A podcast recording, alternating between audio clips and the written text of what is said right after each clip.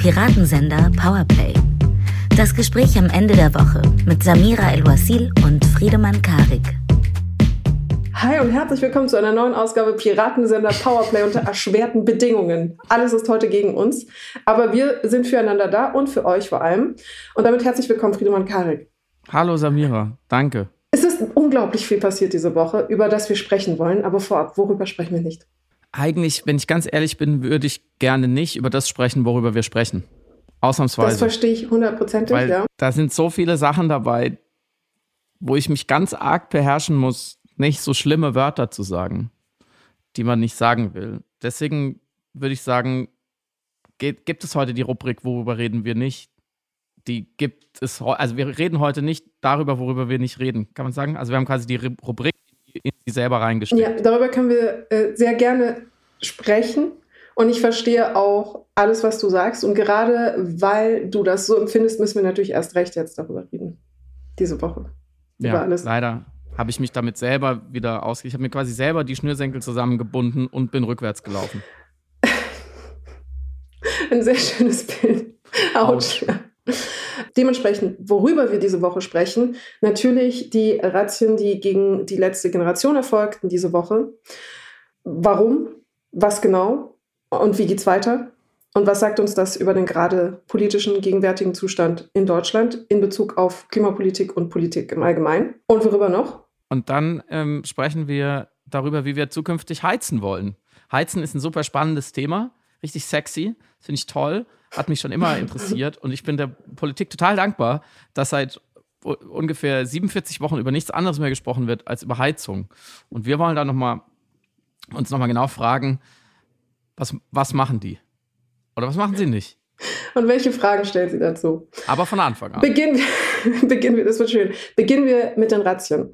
Folgendes: In sieben Bundesländern hat es Razzien gegen die letzte Generation gegeben. Äh, Beamtinnen der Münchner Generalstaatsanwaltschaft und des Bayerischen Landeskriminalamtes und weiterer Bundesländer haben in insgesamt 15 Objekten, wie man gesagt hat, also Wohnungen und Geschäftsräumen, Durchsuchungen durchgeführt. Es gab Beschlüsse zur Kontobeschlagnahmung. Es gab einen Vermögensarrest zur Sicherung von Vermögenswerten.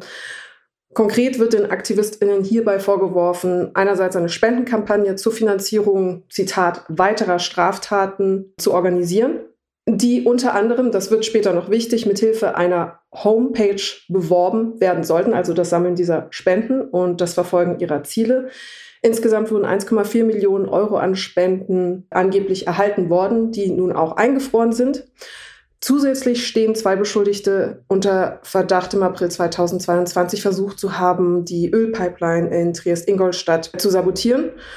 Und parallel zu den Razzien, die am Mittwochmorgen stattgefunden haben, hatte das Bayerische Landeskriminalamt die Webseite der letzten Generation beschlagnahmt. Dort konnte man tagsüber folgenden Hinweis lesen. Zitat, die letzte Generation stellt eine kriminelle Vereinigung gemäß 129 StGB dar. Klammer auf, Achtung, Spenden an die letzte Generation stellen mithin ein strafbares Unterstützen der kriminellen Vereinigung dar, Ausrufezeichen, Klammer zu.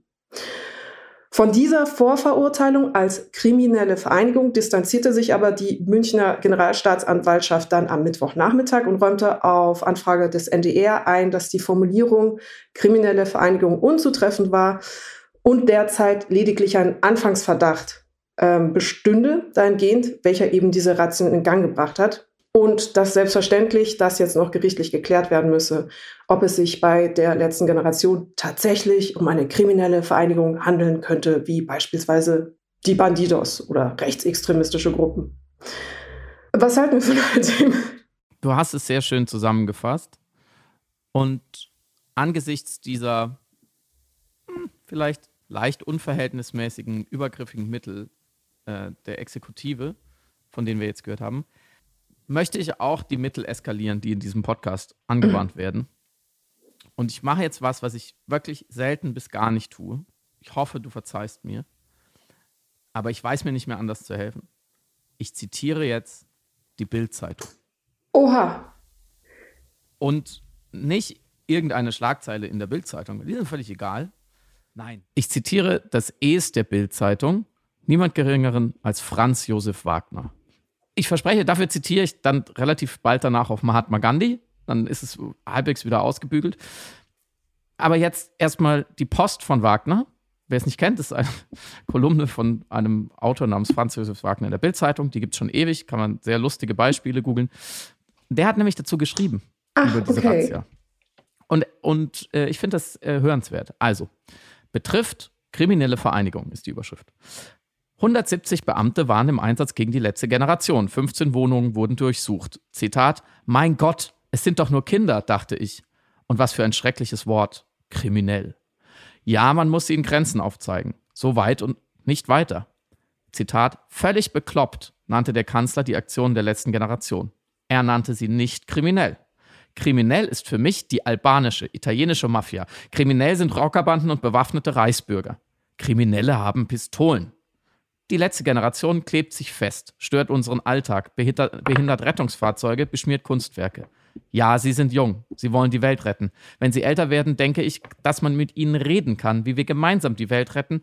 Kriminell sind diese Kinder auf der Straße nicht. Jede Generation hat ihre wilden, bösen, guten Kinder. Ihr Franz Josef Wagner. Jetzt sind da natürlich ein paar sehr falsche Dinge drin, sonst ist es nicht die Zeitung, ist aber egal. Trotzdem muss man ehrlich zugeben, das ist ein relativ vernünftiger Kommentar. Und Frage 2, Samira El-Uazil, wie irre ist ein Diskurs, dass Franz Josef Wagner vernünftig erscheint? es ist interessant, darüber wollte ich sowieso mit dir sprechen, wie viel Solidarität tatsächlich die letzte Generation in der Öffentlichkeit nun erfährt, auch diskursiv, von Menschen, die nicht unbedingt die größten Fans der letzten Generation waren. Aber es vermittelt und zeigt die Unverhältnismäßigkeit und die Eskalation, die hier stattgefunden hat in Bezug des Nutzens aller Mittel, die einem Rechtsstaat zur Verfügung stehen. Also wenn selbst ein Franz Josef Wagner so einen Text schreibt. Aber auch viele Menschen, die die letzte Generation öffentlich kritisiert haben, beispielsweise Sascha Lob in seiner Kolumne, Sätze anfangen wie, ich bin kein Fan von dem, was sie machen oder ich finde sie nervig oder ihre Mittel sind falsch oder ich glaube, sie vermitteln ihr Anliegen nicht richtig, aber was gerade passiert, ist nicht in Ordnung, dann ist der Diskurs vielleicht nicht borniert geworden, sondern rückt vielleicht gerade doch wieder in eine richtige Richtung. Also nicht, dass man der letzten Generation diese Razzien wünschen würde, aber plötzlich ist es so, als würde alles ein bisschen aufzoomen und Verhältnismäßigkeiten wieder zusammengebracht werden und Menschen verstehen, was diese Gruppe eigentlich möchte und vor allem fühlen, dass sie eben nicht kriminell handeln wollen. Also ich glaube, am häufigsten gelesen auf den sozialen Netzwerken hatte ich die Nerven, die Nerven und ich möchte nicht von ihnen belästigt werden. Ich empfinde das als Freiheitsberaubung, was sie machen.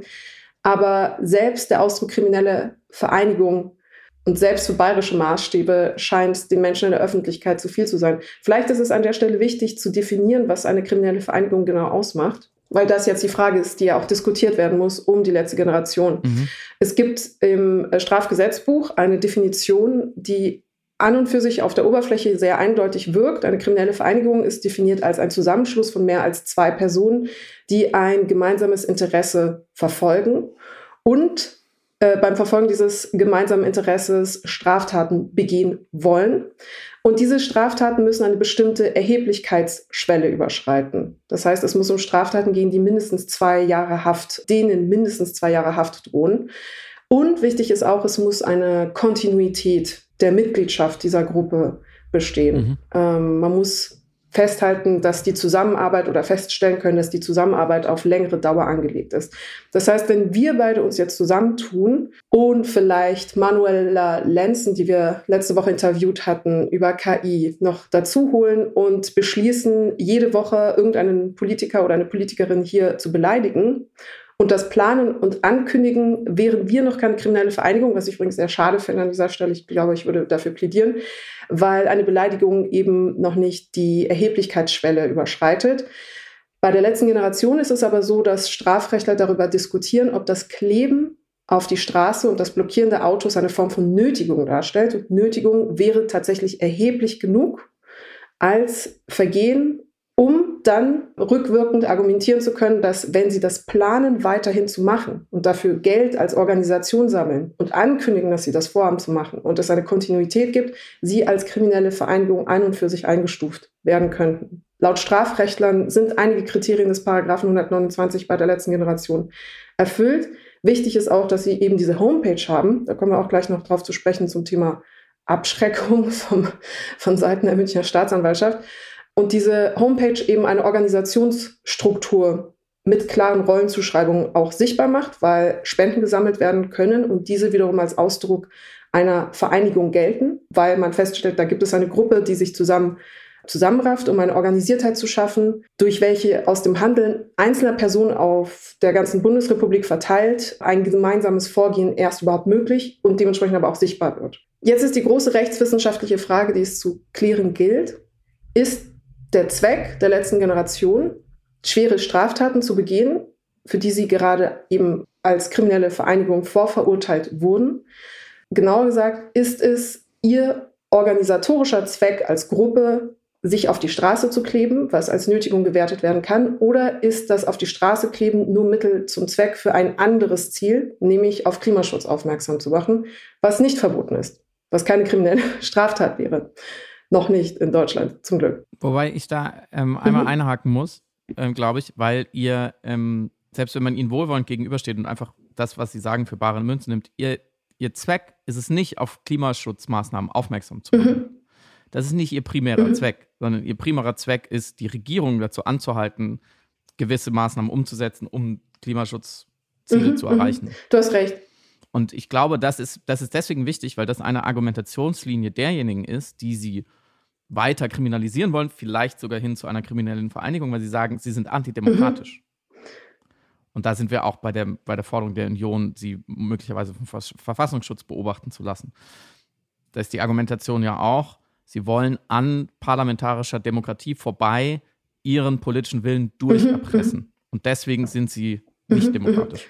Ich das ist äh, absolut, ja klar, absolut richtige und korrekte äh, Präzisierung, genau, die dann die Bewertung eben noch in Anführungszeichen komplexer macht.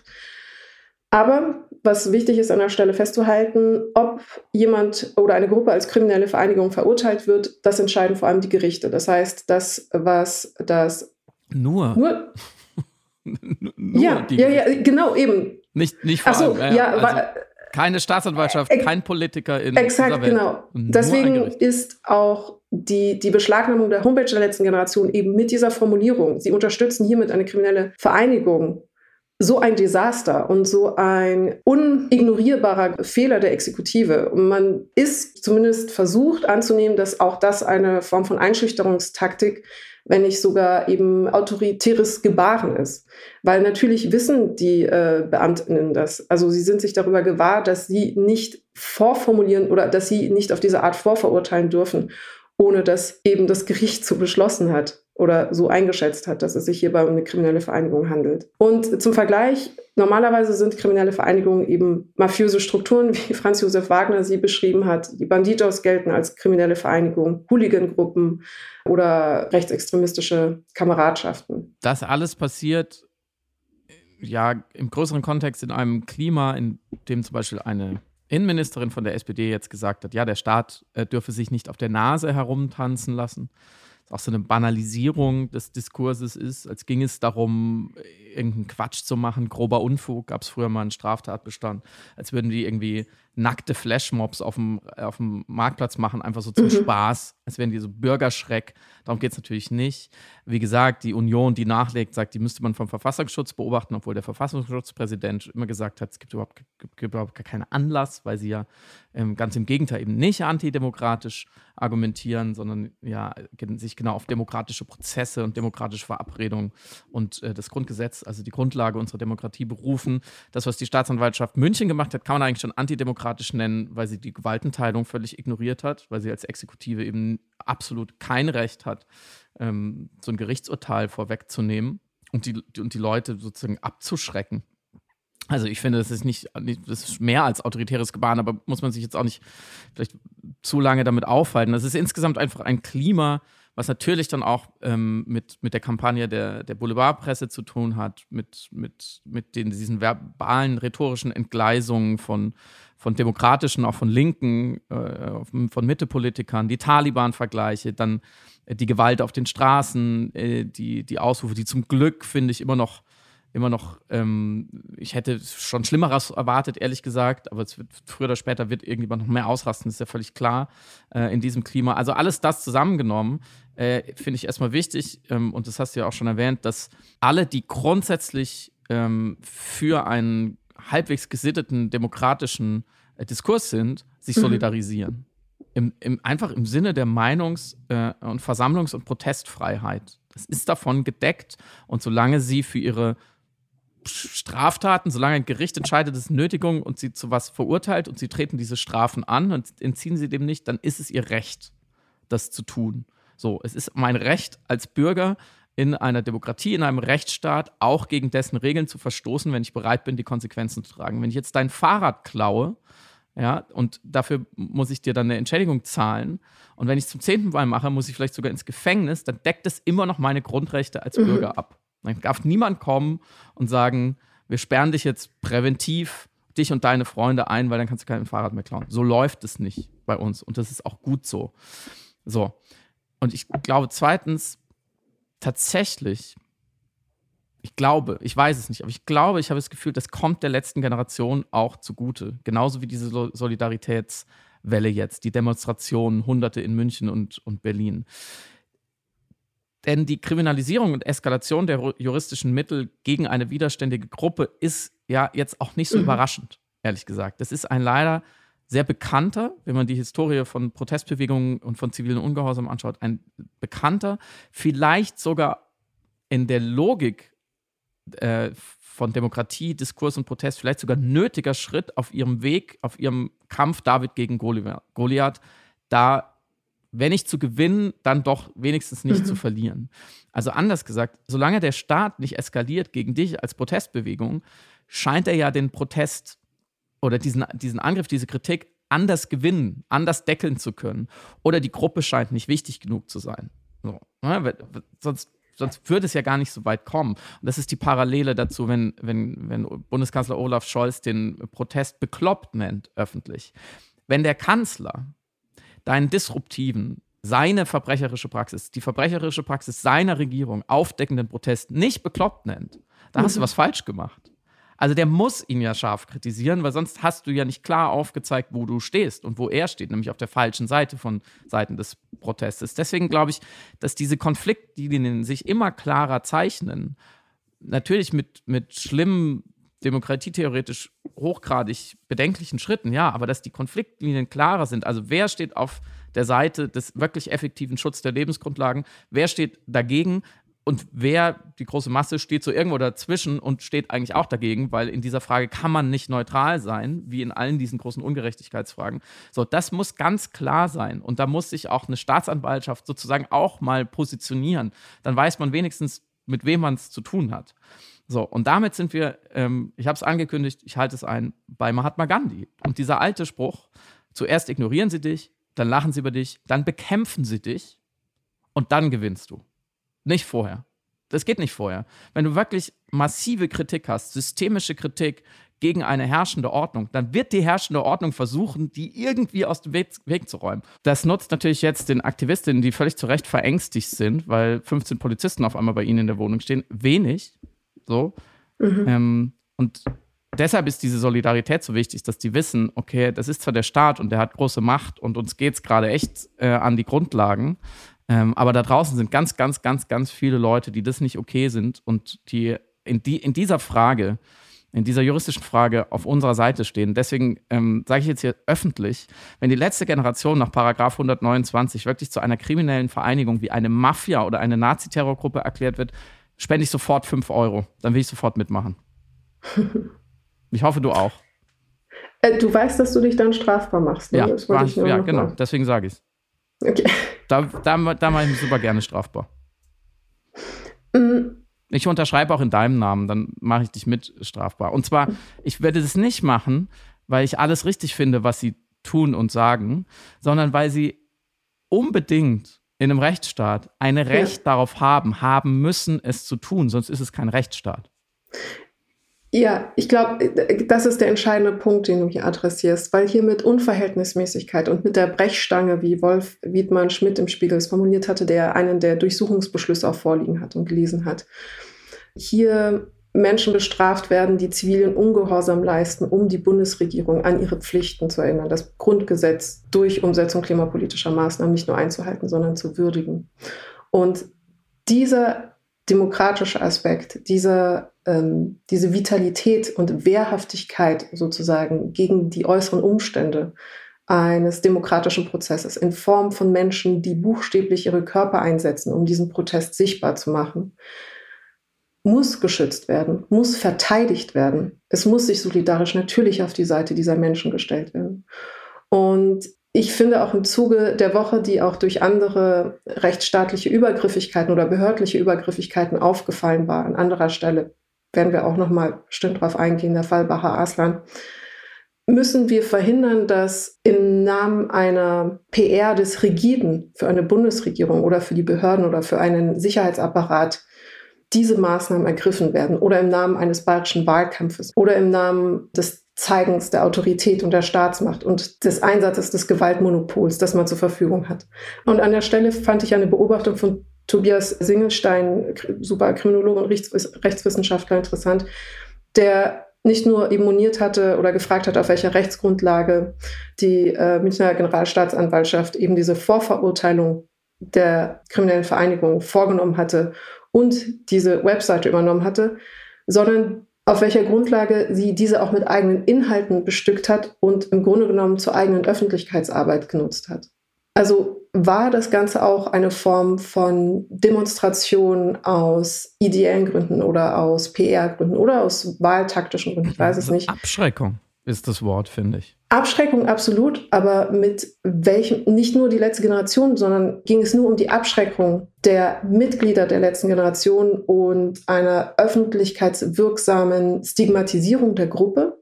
Oder ging es noch dazu um ein Self-Impression Management, würde man in der PR sagen, von Seiten der Behörden? Und wenn ja, was wäre die tiefere Intention dahinter? Tatsächlich eine Autoritarisierung im deutschen Rechtsstaat ist das das Ziel? Naja, also. Haben wir gerade mehr Law and Order? Du, äh, du lebst ja, hast ja in deinem Leben viel länger in Bayern und in München gelebt als ich. Das ist der bayerische Stil, ehrlich mhm. gesagt. Mhm.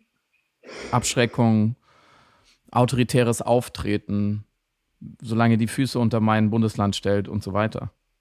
Ich finde das jetzt nicht sonderlich überraschend, dass das ausgerechnet aus Bayern kommt. Mm, ein weiterer Aspekt über den ich mit dir sprechen wollte, ist die Befürchtung einer Radikalisierung jetzt, der ominöse Untergrund, in den sie jetzt geschickt werden. Wie schätzt du das ein? ja, ich, so, ich hoffe, ja. du hast an dem Wort ominös bemerkt, dass ich es auch nicht so, so wirklich also, glaubhaft finde, aber ich wollte es zumindest gefragt haben. Ich hoffe, dass jetzt mal irgend, irgend wenigstens irgendein Aktivist, der vielleicht auch gefärbte Haare hat oder so, irgendwo mal sich in den Keller reinsetzt und, und da jetzt mit so aus der Zeitung so Buchstaben ausschneidet und so einen Erpresserbrief irgendwo, damit endlich mal irgendjemand sich radikalisiert. Ähm, weil das wird ja immer gerne behaupten, diese Bewegung würde sich radikalisieren. Ich habe, äh, gib mir ein, ein Zeichen, einen Beleg, mhm. dass, dass sich da radikalisiert wird. Was bedeutet das, würde ich als erstes fragen. Und zweitens, gibt es nicht, weil sie äh, radikalisieren würde zum Beispiel behaupten, äh, äh, würde zum Beispiel bedeuten, dass sie ihre Mittel eskalieren im Sinne von Gewalttätigkeit, machen sie mhm. nicht. Mhm. Oder ihre Rhetorik, machen sie nicht. Oder dass sie eben intransparenter werden, machen sie nicht. Im Gegenteil, sie haben irgendwann ihre Organisationsstruktur einfach online gestellt damit mhm. die Journalisten nicht immer nachfragen müssen. Es ist alles völliger Mumpitz. Mhm. Insofern, natürlich droht aus der ähm, Protestforschung, äh, aus der Erforschung eben, sagen wir mal, drastischerer Formen des politischen Diskurs bis hin zu extremistischen Formen. Ähm, natürlich kennt man da Beispiele. Ich wäre aber extrem vorsichtig, einfach so eine Schablone draufzusetzen, beziehungsweise ich meine, was wir gerade erleben, wäre so, sozusagen eine selbsterfüllende Prophezeiung. Wenn einfach nur genug PolitikerInnen, genug Publizistinnen, genug Medien immer wieder vor einer Radikalisierung warnen und sie damit stigmatisieren und ähm, sie mit solchen juristischen ähm, Übergriffen verunmöglichen, sagen wir so, ich glaube nicht daran, aber die Wahrscheinlichkeit sinkt nicht gerade. Mhm. Die Wahrscheinlichkeit sinkt nicht gerade, dass vielleicht doch irgendjemand mal sagt, okay, wenn ihr uns diese Mittel nehmt und die anderen Mittel haben nicht funktioniert, dann, dann bleibt noch eine Variante. Ich, wie gesagt, ich glaube aber nicht dran, ich sehe nichts davon. Äh, es ist ein bisschen so wie an einem völlig wolkenfreien Himmel ähm, zu sagen, naja, nachher könnte es regnen. Natürlich kann es, es kann immer regnen. Who knows? Dinge ändern sich. Ähm, aber es ist, ich halte es jetzt gerade für reine reine politisch-taktische Rhetorik. Ich glaube auch, da ist ein unglaublich großes Raunen und fast so eine, fast eine, eine Sehnsucht. heimliche Sehnsucht. Ja, genau. Also ich dachte auch, dass der selbsterfüllende Wunsch soll da so ein bisschen heraufbeschworen werden. Und ich glaube, das ist aber auch Teil hm, der ganzen, der gesamten Gemengelage, die wir gerade haben, weil ein Aspekt der letzten Generation ist ja ihre demonstrative Friedfertigkeit, ihre demonstrative Reaktionslosigkeit auf Gewalt. Also ob es jetzt in exekutiver Form erfolgt. Also natürlich reagieren sie empört über äh, den Umstand, dass sie jetzt als kriminelle Vereinigung stigmatisiert werden. Aber beispielsweise auf der Straße zeichnen sie sich eben durch eine sehr friedliche, stoische, nicht reagierende Art und Weise aus, die typisch ist für die Form des Protests, die sie an den Tag legen. Und ausgerechnet diese auf medialer Ebene und auf politischer Ebene schwer angreifbare Form ist vielleicht auch eines mit der Gründe, warum es gerade in Bayern jetzt zu dieser Eskalation, dieser rechtsstaatlichen, äh, exekutiven Eskalation kam, weil einfach die Mittel ausgehen, wie man anders auf friedlich agierende Menschen, die ein Politikum in die Öffentlichkeit bringen, reagieren kann, als mit voller Staatsgewalt, als mit Ausnutzung des Sicherheitsapparates und mit Abschreckung.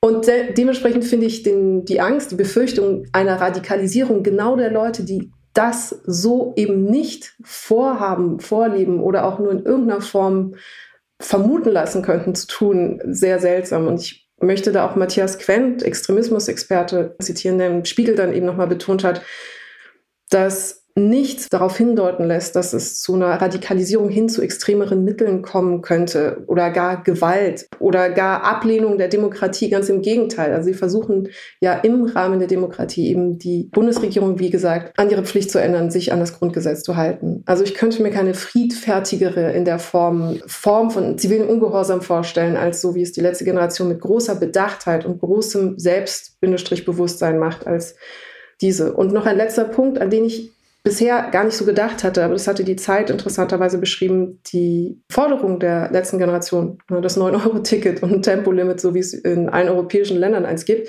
sind ja keine revolutionistischen. Nein, natürlich nicht. Es sind reformistische. Es ist ganz, also nichts, nichts Weltbewegendes, natürlich. was sie möchten. Und das ist jetzt die kriminelle, angeblich kriminelle Vereinigung. Ja, aber das, ähm, ehrlich gesagt, als du, äh, als du das Thema angerissen hast äh, mit der Radikalisierung und jetzt auch der Frage, wie, wie sollen ihre Ziele eingestuft werden, da, ich habe richtig gemerkt, ein körperliches Unbehagen, weil erstens, ähm, das meine ich jetzt gar nicht als Kritik, aber ich habe gemerkt, wir haben das schon sehr oft besprochen. Wir haben das vom mhm. ersten Moment, als diese Bewegung aufkam, es ist ja völlig klar. So, es ist ja kein komplexes Thema an sich. Und ich kann einfach nicht anders, als längst, längst, längst, nicht, nicht jetzt am Punkt des Diskussions, ist schon lange her, zu sagen, zum Beispiel dieser Radikalisierungssorge, Vorwurf, wie auch immer, oder diese Frage, stehen die noch im Bundesgrundgesetz? Es ist reine fucking Taktik. Mhm. Kein vernünftig, seriös argumentierender Mensch kann mir mit sowas kommen. Das ist einfach nicht satisfaktionsfähig. Entschuldigung. Und es nervt mich, weil dann doch immer wieder sehr viele Leute das dann aufklären müssen. So, und ich glaube dem einfach nicht. Und ich finde, das ist ein ist ein Abbild, wenn ich äh, langsam aber sicher zu unserem zweiten Themenkomplex überleiten darf, was wir generell in der Klimafrage sehen in Deutschland. Von welcher Qualität, und das meine ich jetzt erstmal nicht welten, wertend, sondern wie beschaffen ist der Diskurs gerade? Wer lässt sich da wie ein? Wer verfolgt welche Argumentationsmuster und Ziele? Und wie sind die Positionierungen? In den letzten Wochen, wenn nicht Monaten, haben wir sehr viel über die sogenannte Werbewende gesprochen ähm, gegossen in, ein, äh, in das GEG, das Gebäude, äh, Gebäudeenergiegesetz. Mhm. Gebäudeenergiegesetz. Ja, Gebäudeenergiegesetz, genau. Was ja immer noch nicht verabschiedet ist und was wahrscheinlich vor der Sommerpause auch jetzt nicht verabschiedet wird. So, das war jetzt ähm, die letzte Volt und Robert Habeck hat gesagt, das ist ein Wortbruch, weil die FDP sich nach, nach wie vor quergestellt hat. Sprechen wir gleich noch ganz im Detail einmal drüber. Ähm, das heißt, da funktioniert eine Regierung gerade nicht. Eine mhm. Regierung, eine Koalition ja verabredet sich in einem Koalitionsvertrag auf bestimmte Punkte. Nach einer Zeit, das war jetzt neulich dieser große Koalitionsgipfel, ihr habt davon gehört, werden bestimmte Punkte revidiert, verfeinert oder eben wiederholt. Und auch da wurde dieses Gebäudeenergiegesetz wieder als Einigung verkauft. Und trotzdem sperrt sich jemand dagegen. Das heißt, wir haben in Deutschland, das muss man sagen, in Teilen gerade keine funktionierende Regierung. Sie machen nicht die Sachen, die sie angekündigt haben zu tun. Ob man sie sinnvoll findet oder nicht, völlig egal. Sie können auch sagen, wir streichen jetzt alle Laternenmasten blau, weil blau ist eine schöne Farbe. Wenn sie es vor zwei Jahren gesagt hätten, ist es immer noch nicht passiert, weil eine Partei zwar sagt, ja, wir machen das, sich dann aber immer dagegen sperrt, wenn es gemacht werden soll, muss man sagen, funktioniert gerade nicht. So, und deswegen dieser ganze Komplex und dieser Diskurs darum, über den wir jetzt sprechen werden, ich, ich, ich suche da immer nach Wörtern und ich finde nur so böse Wörter, das habe ich am Anfang gesagt. Ich ich gebe mir jetzt ganz arg Mühe und ich muss sagen, es ist gerade an vielen Stellen eine generelle, aber auch spezielle Verdummung des Diskurses und zwar mit voller Absicht. Und ich weiß, das Wort kann man kritisieren und ich mag es selber auch nicht, aber in, in der Definition von absichtlich, ignorant, ohne Rücksicht auf Verluste, vielleicht sogar darauf aus, Verluste zu erzeugen und etwas dysfunktional zu machen, ist es, erfüllt es genau die Definition. Also, und man muss vielleicht noch mal einmal anfangen zu sagen, was ist eigentlich los? Grundsätzlich. Weil das ja, das ist ja auch schon ein Erfolg dieser Taktik, ähm, die da gerade gefahren wird, vor allem der FDP, dass man gar nicht mehr darüber redet, worum es eigentlich geht. Ja, um jetzt bei diesem Laternenfallbeispiel zu bleiben, um es mal ganz zu vereinfachen. Man redet gar nicht mehr über Laternen und welche Farbe sie haben wollen und dass Blau vielleicht besser ist als Grau und dass man gerne das Geld dafür ausgibt, weil da haben alle Bürger was davon. Sondern man redet über tausend verschiedene Sachen, wie zum Beispiel jetzt der Staatssekretär, der die blaue Farbe anmischen soll, so wie, wie der so drauf ist ähm, und was in Seite 47 des Gesetzes steht und so weiter und so fort. Und viel Lügen und Unwahrheiten im Kauf. Aber man redet nicht mehr über Laternenfälle. So, was ist eigentlich los hinsichtlich Heizung in Deutschland? Ähm, 35 Prozent des Energieverbrauchs in Deutschland verfallen auf Gebäude. Ein Drittel. Das ist unheimlich viel. Wir reden immer so viel über Fliegen und Zugfahren und Auto und über Industrie. Aber ein Drittel in Deutschland der Energie wird in Gebäuden verbraucht. So. Und die Mehrheit davon wird mit Öl oder Gas geheizt. Das ist schlecht. So, wenn wir die Klimaziele erreichen wollen, was wir wollen, weil sonst geht der Planet kaputt, das ist ja der nächste Punkt, alle reden über Klimaziele, keiner redet mehr darüber, was man damit erreichen will, dann müssen wir das ändern. Wir müssen diese Mehrheit von Öl und Gas in diesem riesigen Sektor ändern. Schnell. Wir hätten schon vor 20 Jahren machen sollen. Egal. Wenn aber jemand in Deutschland etwas ändern will momentan, dann gibt es eine Fraktion, die schreit erstmal grundsätzlich ganz laut Auer. Und es gibt ein ganzes politisches Geschäftsmodell inzwischen mit diesem Auerschreien Aufmerksamkeit und Stimmen zu sammeln. Es ist mir völlig egal, was es ist. Jemand will die Laternenpfähle blau streichen. Nein, die waren schon immer grau. So, machen wir nicht. Ist schlecht. Der Staat will euch diktieren, wie die Laternenpfähle aussehen. Dabei, und das, darf, das ist so der zweite Punkt, finde ich, der immer in Vergessenheit gerät. Also der erste Punkt, wozu machen wir das alles? Was wollen wir eigentlich? Wozu machen wir das eigentlich? Und das zweite ist, in was für einer Welt leben wir und was für einer Staat leben wir? Der Staat reguliert ja dauernd. Der Staat reguliert jeden Laternenpfahl. Der Laternenpfahl steht nur da, wo irgendeine staatliche Stelle es beschlossen hat. Der Laternenpfahl sieht nur so aus, wie irgendjemand irgendwo mal es in Gesetz oder in eine Verordnung oder zumindest in eine TÜV-Norm geschrieben hat.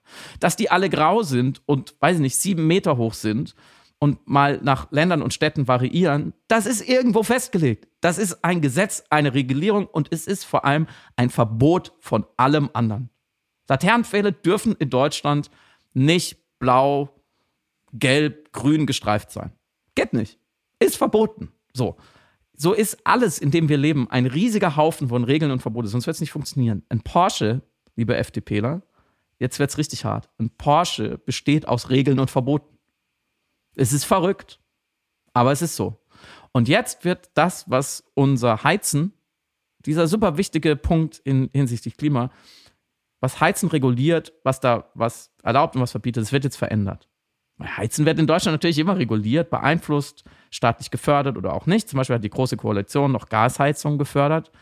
Das war auch ein Eingriff in, in das private Heizen, ein völlig widersinniger, wissen wir, wussten wir damals vielleicht schon, wissen wir auch heute, sowohl ökologisch, vor allem geopolitisch hinsichtlich Russland, egal. Warum will man jetzt da was verändern? Warum macht man sich den Stress? Warum gibt sich Robert Habeck den ganzen Stress? weil die fossile Energie halt die Lebensgrundlage aller zerstört, so zerstört. Und man kann es nicht oft genug wiederholen, weil das, ihr sagt irgendwann gar keiner mehr. Heizen mit Öl oder Gas macht uns langfristig kaputt. Es macht die Welt für unsere Kinder schlechter.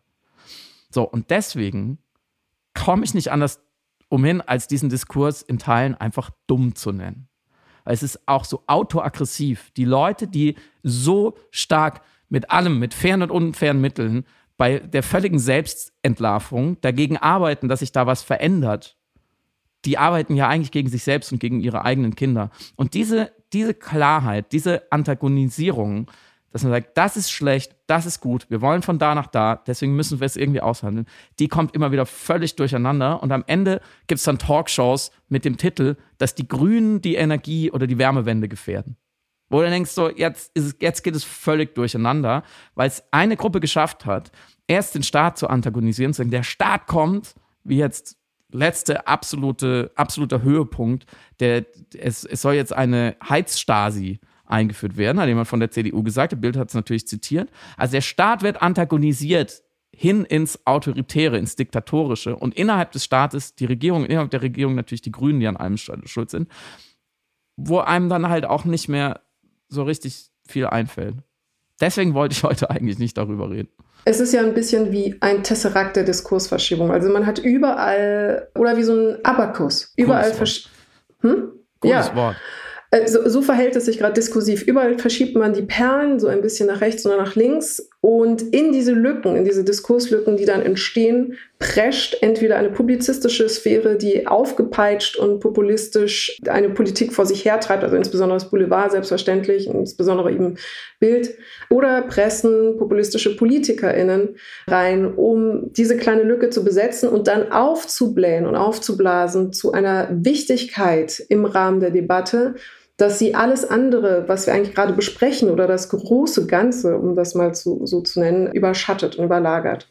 Und ich hatte gestern Nacht die Erkenntnis, das habe ich dir dann auch gleich äh, geschrieben, dass im Grunde genommen die FDP sich gerade in der Ampel im Verhältnis zu den anderen Parteien verhält wie im amerikanischen Wahlkampf eine Partei zu anderen. Also im Grunde genommen alle Taktiken an den Tag legt, die normalerweise politische Opponenten im Wahlkampf miteinander ausfechten. Das sind also Dark Tactics, Negative Campaigning, Antagonisierung, Boulevardisierung, Personalisierung. Das sind alles Taktiken, die machst du normalerweise, wenn du einen Bundestagswahlkampf gewinnen willst. Also du suchst Fehler und Schwächen bei deinem politischen Gegner, du versuchst ihn als Bösewicht zu zeichnen, du versuchst ihn als Blockierenden, als mehr als Phantom in den Albträumen der deutschen Bürgerinnen zu zeichnen. Du schaffst Unverhältnismäßigkeiten, indem du Kleinigkeiten ganz groß aufbläst und über Wochen hinweg thematisierst und immer größer machst. Also Trump war da ein Meister darin, wenn er so, so kleine biografische Details irgendwie von Biden oder von Hillary Clinton mhm. aufgenommen hat und daraus eine ganze Kampagne gemacht hat, die dann eben medial auch unterstützt worden ist von den Medien, die äh, Trump unterstützt haben. So und all diese Taktiken, also nicht die Inhalte, auch nicht die finale Form, aber die Taktiken und Strategien die gerade die FDP diskursiv und politisch an den Tag legt, sind Wahlkampftaktiken. Und dann habe ich mich gefragt, warum? Sie sind gerade in der Regierung, in einer Ampel. Warum machen Sie das? Warum machen Sie gerade Wahlkampf gegen die eigenen nicht politischen Opponenten? Sie sind ja Teil einer Regierung. Deswegen, warum verhalten Sie sich wie Oppositionelle, die gerade Stimmen sammeln. Und das habe ich überhaupt nicht verstanden, außer natürlich die üblichen Antworten, die entweder eben öllobbyistische Interessen verhandeln müssen oder eben fossile Interessen, andere Einflüsse. Aber sonst verstehe ich nicht, warum, wie du richtigerweise gesagt hast, die FDP an der Dysfunktionalität unserer aktuellen Regierung derart interessiert ist, bei einem Sachverhalt, bei dem sie eigentlich mit den Grünen zusammenkommen könnten. Und eine deswegen hatte ich am Anfang eben gezögert, weil ich nicht wusste, wo ich anfange. Eine Blüte dessen, eine orchideale Ausprägung dessen ist diese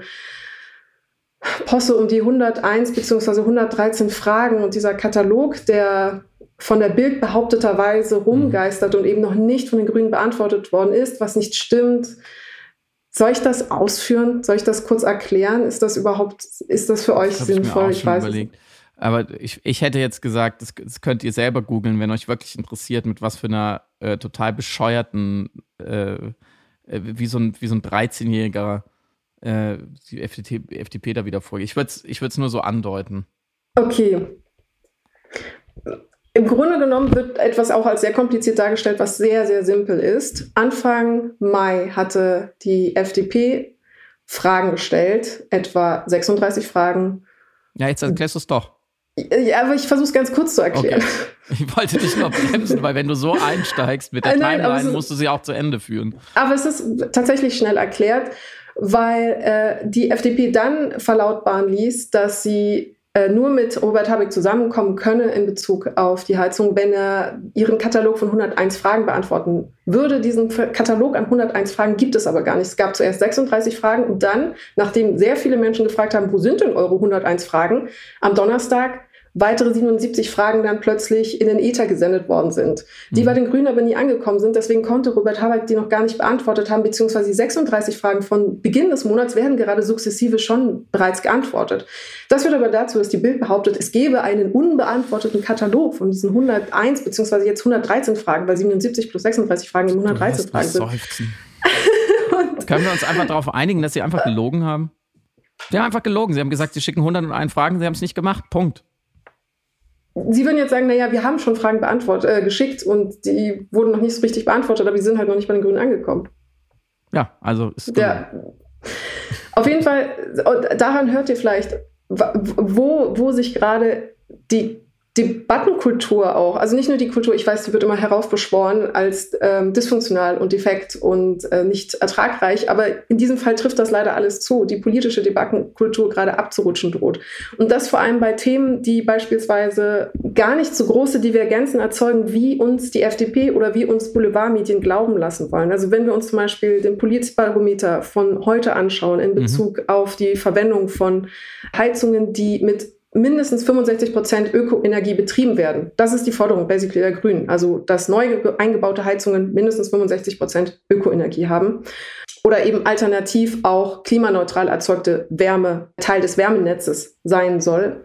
Dann haben über die Hälfte der Deutschen gesagt, sie sind dafür. Es ist ganz banal. Es ist alles eine Frage auch der nicht nur Kommunikation oder Misskommunikation, sondern wie erfolgreich eine Kampagne schafft, Fehlinformationen so lange aufrechtzuerhalten, bis BürgerInnen ja. das für die richtige Wirklichkeit halten im Vergleich zu dem, worum es eigentlich tatsächlich geht. Ja. Es geht einfach um Ökoenergieheizungen. Das ist schon vor Habit, by the way, auch geplant und gesetzlich auch antizipiert worden. Beispielsweise hat 2020 Seehofer ein Verbot zum Weitertreiben von 30 Jahren alten Heizungen in Gang gebracht. Also basically ja.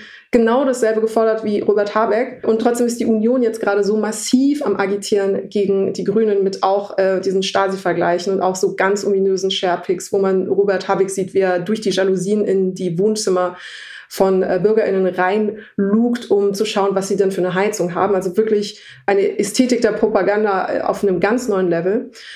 Und der Trick ist einfach, Sachen, die simpel sind, Sachen, die die Mehrheit der Deutschen wollen, Sachen, die ohnehin schon beschlossen worden sind und die auch von den anderen Parteien an und für sich angenommen worden sind, als großes Problem, als Stigma der Grünen, als Blockade und als Gefahr für den Bürger zu zeichnen. Ja. Und es bleibt leider hängen. Es bleibt leider hängen. Ich hatte in der Episode zur Leipziger Buchmesse ja gesagt, meine NachbarInnen halten mich für eine Heizungswissenschaftlerin und fragen mich dementsprechend immer sehr viele Heizungsfragen. Das ist tatsächlich nach wie vor so und es häuft sich, weil die Kampagne, die Berichterstattung und die politische Kommunikation hängen bleibt, denn die Leute haben existenzielle Ängste. Und um auf dein Laternenbeispiel zurückzukommen, die würden jetzt sagen, ja, aber für mich macht es existenziell keinen Unterschied oder ökonomisch keinen Unterschied, ob die Regierung darüber streitet oder festlegt, dass die Laternen blau oder grau sind. Aber sie denken, es macht für sie existenziell einen enormen Unterschied, ob die Regierung nicht erfolgreich ausstreitet oder aushandelt, wie viele Kosten einzelnen BürgerInnen entsteht. Das ist aber alles auf Grundlage einer Fehlinformation, eines Phantoms. Im Grunde genommen eine Fiktion, die hier erfolgreich aufgestellt worden ist. Ja. Und an dieser Stelle möchte ich nur noch ganz kurz das Gespräch auf Übermedien zwischen Malte Kreuzfeld und Holger Klein hinweisen, der das auch nochmal auf gute erst ähm, Energieexperte oder Klimajournalist bzw. Energiejournalist, der das nochmal auf medientheoretischer Ebene sehr gut dissektiert. Was macht er damit? Er dissektiert das. Ist dissektieren ein Verb im Deutschen? Auseinandernehmen? Ja. Demontiert, dekonstruiert, jetzt, jetzt analysiert? Ja. Sie nehmen mir den, also solange du den Abakus nicht dissektierst, finde ich alles in Ordnung. Mm, mit der alles, was du sagst, stimmt natürlich mit der, mit, mit zwei Fußnoten, finde ich. Nämlich erstens, dass den Leuten ja auch nicht ehrlich gesagt wird, dass wenn jetzt, wenn man jetzt sagen würde, dann behaltet halt Gas- und Ölheizung, baut halt am besten noch neu an, macht einfach, was ihr wollt. Das wird ähm, noch ein dickes Ende geben, wenn der europäische Emissionshandel kommt. Früher oder später werden die Preise für diese Energieträger einfach steigen, wenn man irgendeine Art von Emissionshandel einführt. Die, das wird nicht mehr so günstig bleiben. Also gerade Gas war ja günstig, weil wir es tatsächlich bei Russland gekauft haben lange und die haben uns gute Preise gemacht, damit wir wegschauen. Es ist auch genau für die Leute, die zu Recht Angst davor haben, dass da was richtig teuer wird oder sie eine teure neue Heizung einbauen. Auch für die wäre es besser.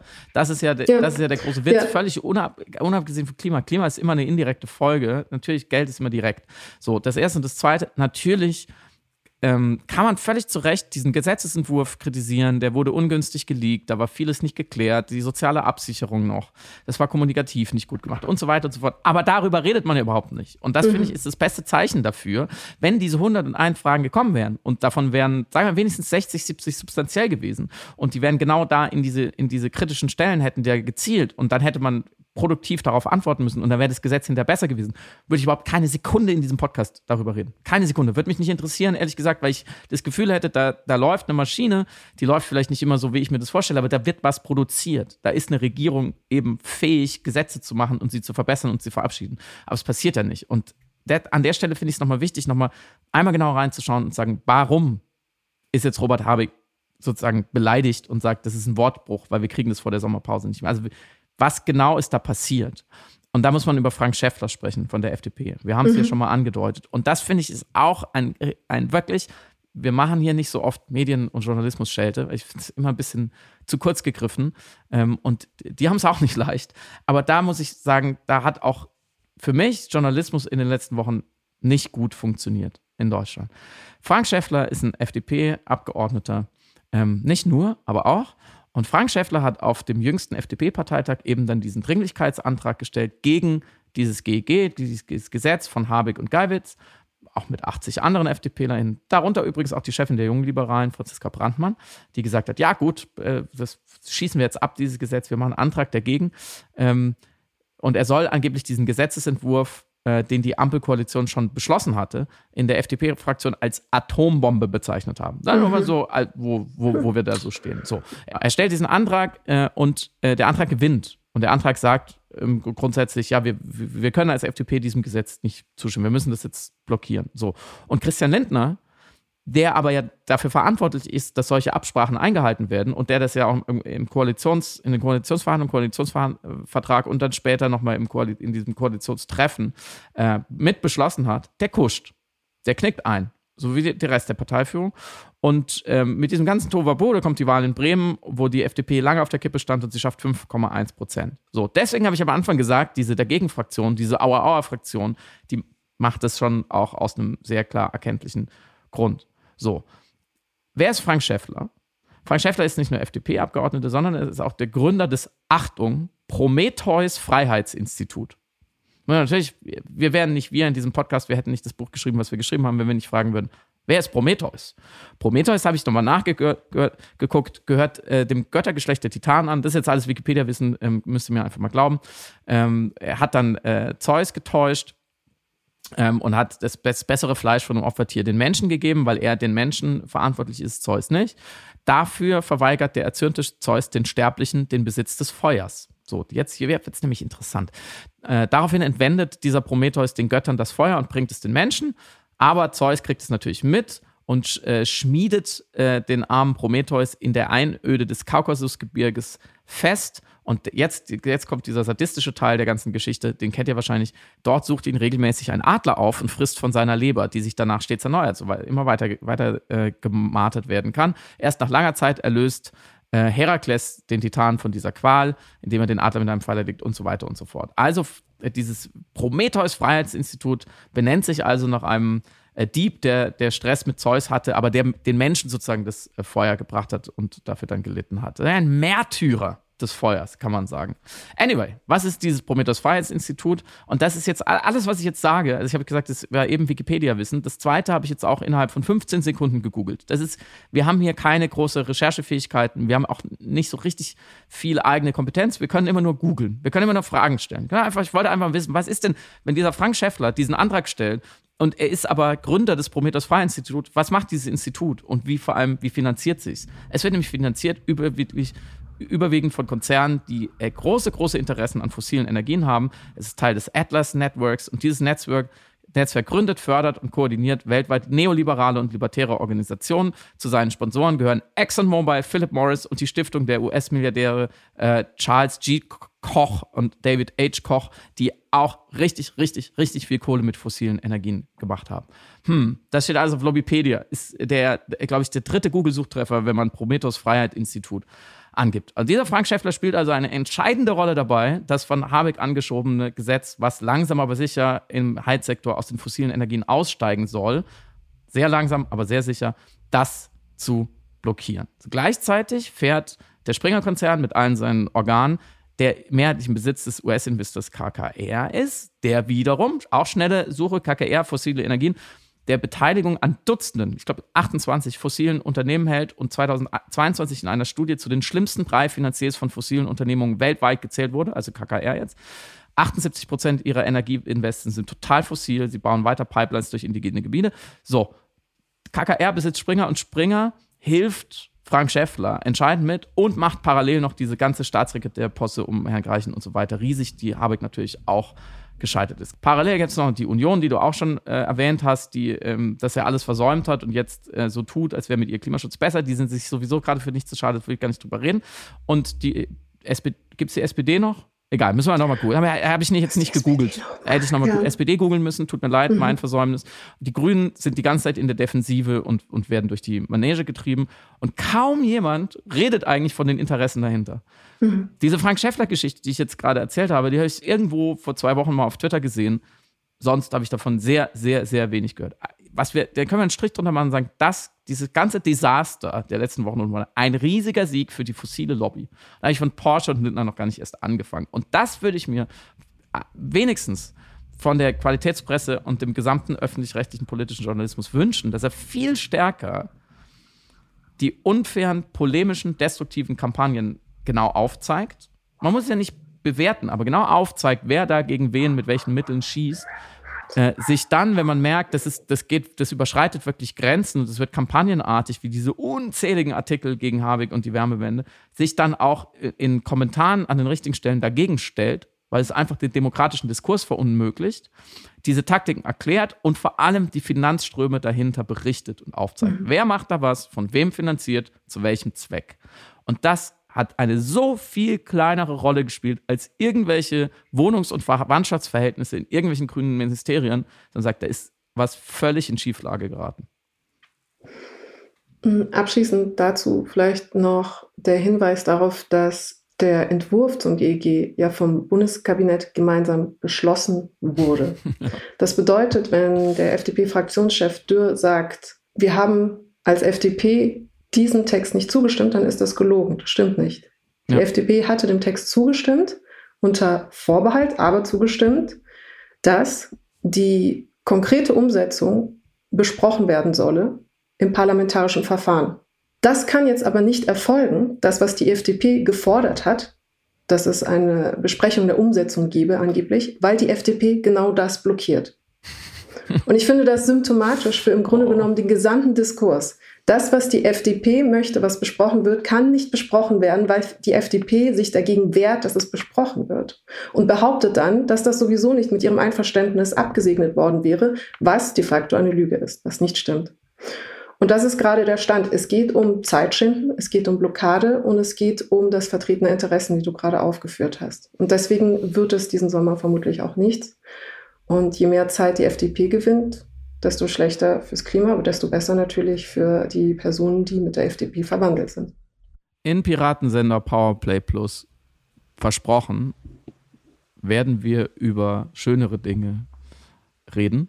Hm, Samira hat, glaube ich, ein Buch gelesen, was sie mitbringt. Ich habe einen Roman gelesen, endlich mal einen Roman, der mir sehr gut gefallen hat. Ähm, und genau diese Dinge besprechen wir Anfang nächster Woche, wenn ihr zuhören wollt, macht man einen Probemonat bei äh, Steady, Patreon, Apple und Spotify Premium. Könnt ihr mal reinhören. Mm, und ansonsten wünschen wir ein schönes Wochenende, oder? Ja, ein wunderschönes Wochenende. Lasst euch nicht beirren. Tschüss. Lasst euch nicht beirren ist das wirklich perfekte Schlusswort und die Botschaft daraus, weil wir wissen, wer zuhört. Bis dann.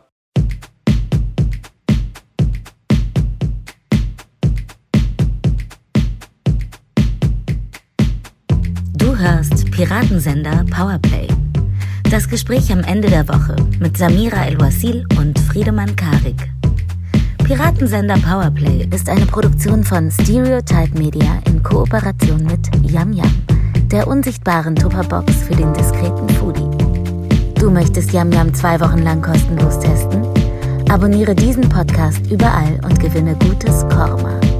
Bon Appetit!